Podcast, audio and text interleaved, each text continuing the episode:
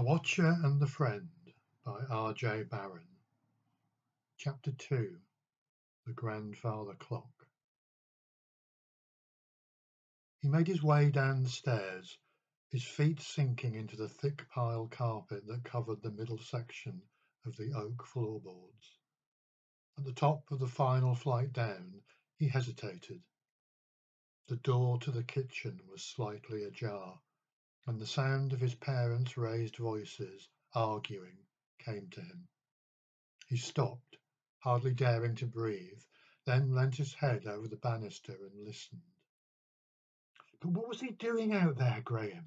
He was so near the edge of the cliff. You don't think... No, of course not, Sally, his father interrupted. We've got to keep calm about all of this. We don't want to get hysterical. It just makes things worse. Sally scoffed. You mean that I have to keep calm?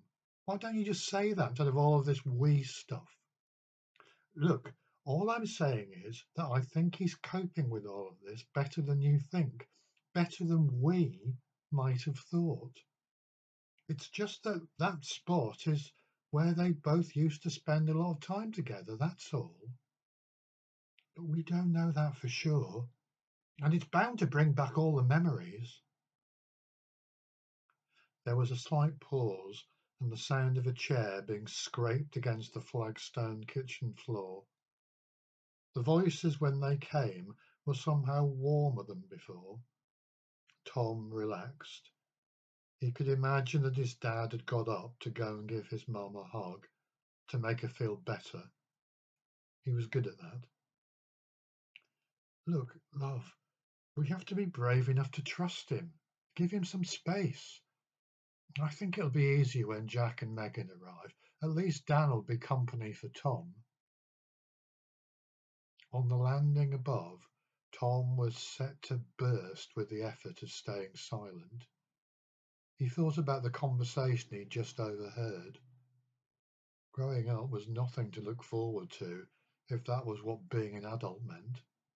It was much easier being a kid when you only had to think about yourself. He couldn't listen to any more of it and decided to rescue them from themselves. He bounced down the stairs as loudly as he could get away with without arousing suspicion and shouted down to announce his presence. Mum, what time are Dan and all that lot due to arrive? And with that, he burst into the kitchen to see his parents on either side of the room, each with a frozen look on their face. I think they're coming late afternoon. They'll message us tomorrow with the exact time, his dad said. So we've got the whole morning before they get here. What shall we do? Inside, Tom breathed a sigh of relief. Now they could just have dinner and talk about normal stuff without being worried or sad.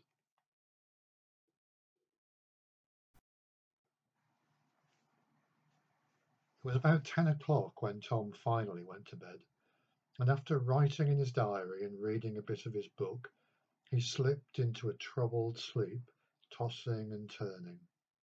It was not long before he was in the middle of a vivid dream. His dream was a strange, troubling mixture of the fantasy book he'd started that night and the events surrounding Grace's accident. The accident dream was less frequent now, perhaps once every couple of weeks, but it still left him gasping for air in a pool of sweat. He'd managed to conceal it from his parents, who thought the dream had stopped months earlier, to avoid their suffocating concerns for him. And in this house, with its rambling corridors and three floors, there was a good chance that any crying out in his sleep would not be heard. There was Grace, walking back from school on her own, having been at an after-school orchestra rehearsal, listening to music on her phone while checking her messages, cut off from the outside in a world of her own. She made sure that when she stopped at the curb around the corner from their house, she removed her headphones and put the phone in her pocket.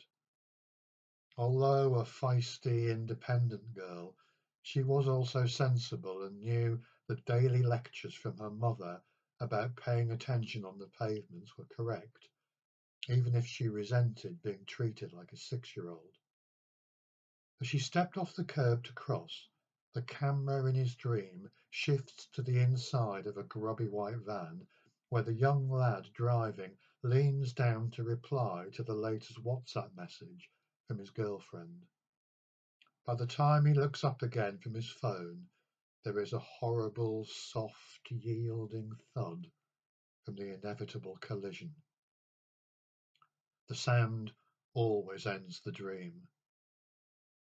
Tom sat bolt upright in the unfamiliar bed as if shot from a gun, the duvet cast to the floor, staring wildly around the darkness of the room, his breathing laboured and painful. He grabbed hold of the headboard behind him to stop the room whirling around and took a moment to let his gasping breaths become more even.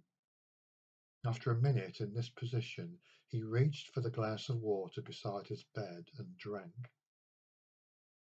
His breathing steady, his heartbeat slowed. He felt just about ready to sit back down on his bed, lie back and try and get to sleep, when his eye was caught by a strange, reflected light behind him. He turned to face it.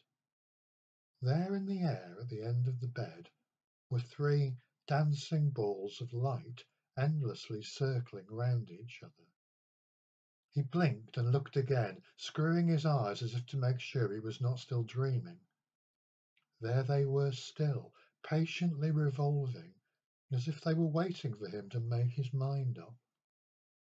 He held his breath as, fully awake now, he could no longer doubt the reality of what he was seeing. The circles, about the size of tennis balls, changed colour continually as they circled, and slightly pulsed as they changed in size and intensity of light.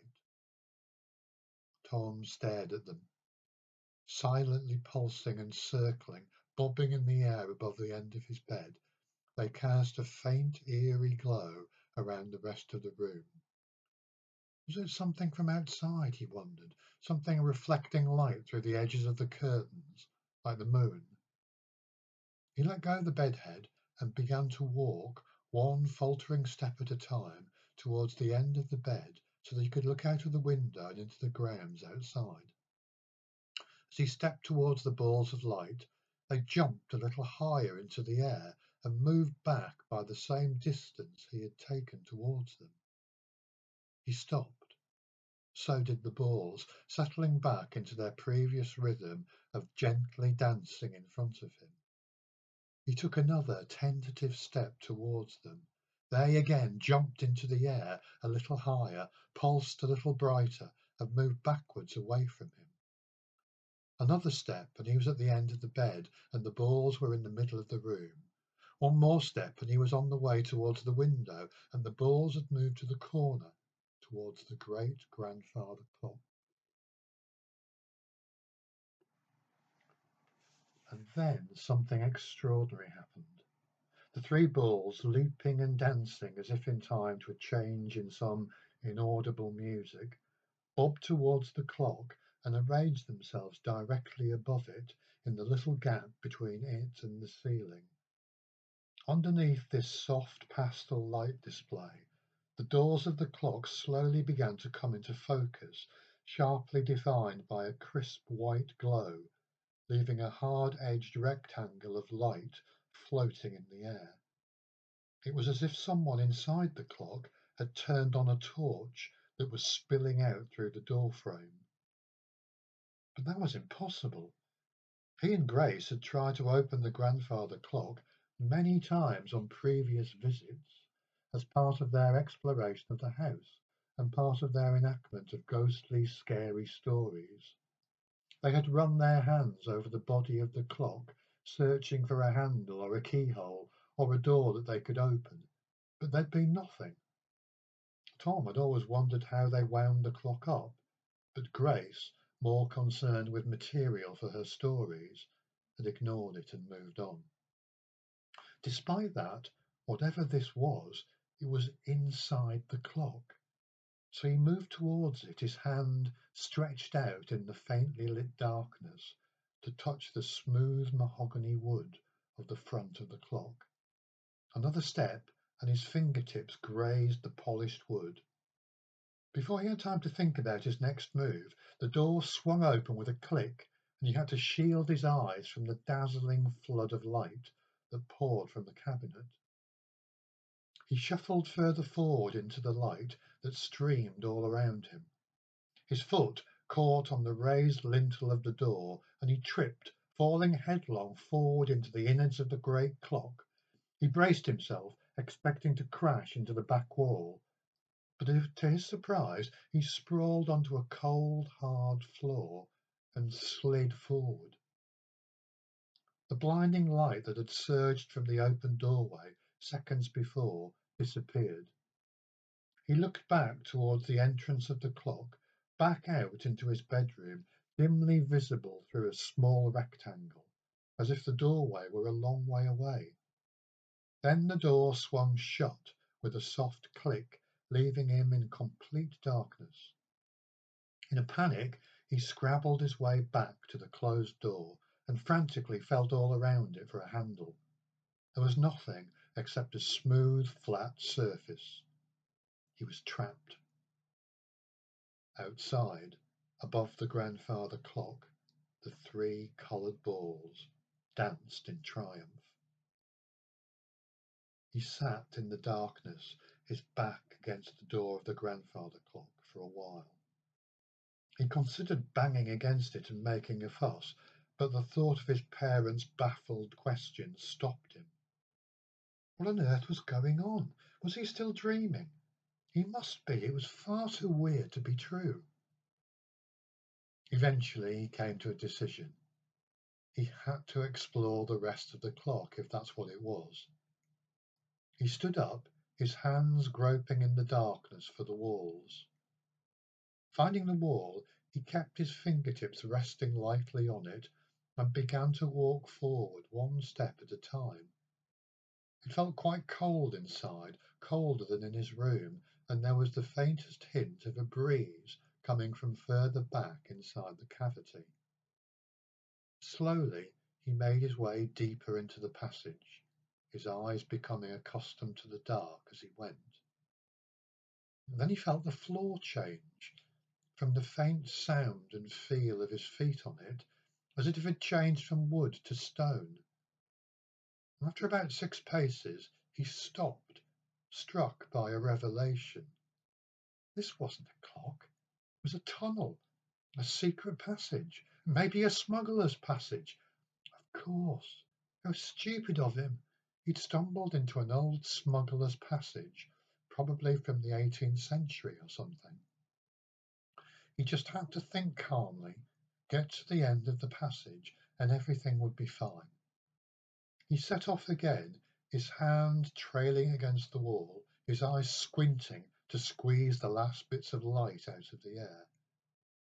He walked for about fifteen minutes, not knowing whether he was going level, uphill, or downhill.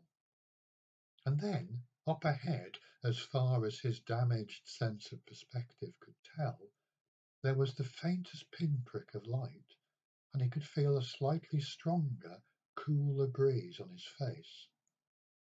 As he approached the light, his hand on the wall came across a corner where the side wall, now damp and mossy, met an end wall.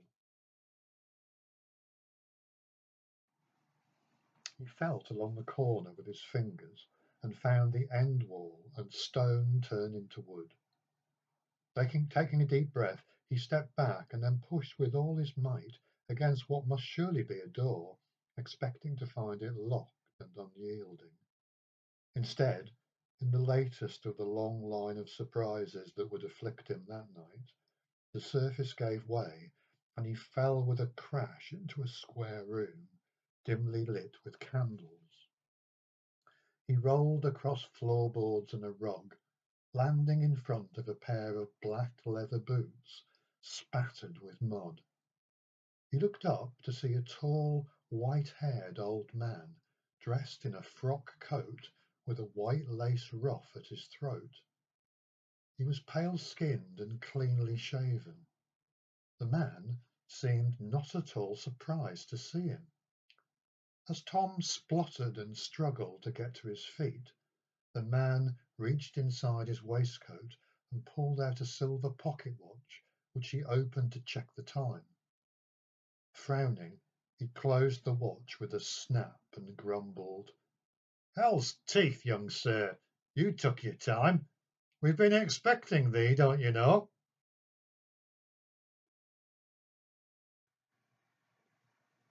If you enjoyed that chapter of The Watcher and the Friend by R J Barron, the next episode will be released on my podcast, Telling Stories, next week. If you can't wait to find out what happens next, you can buy the book, which is published by Burton Mayer's Books, from my website or from Amazon. My website, w w w dot r j barron dot co dot u k, has lots more information about the book and the links to the podcast as well.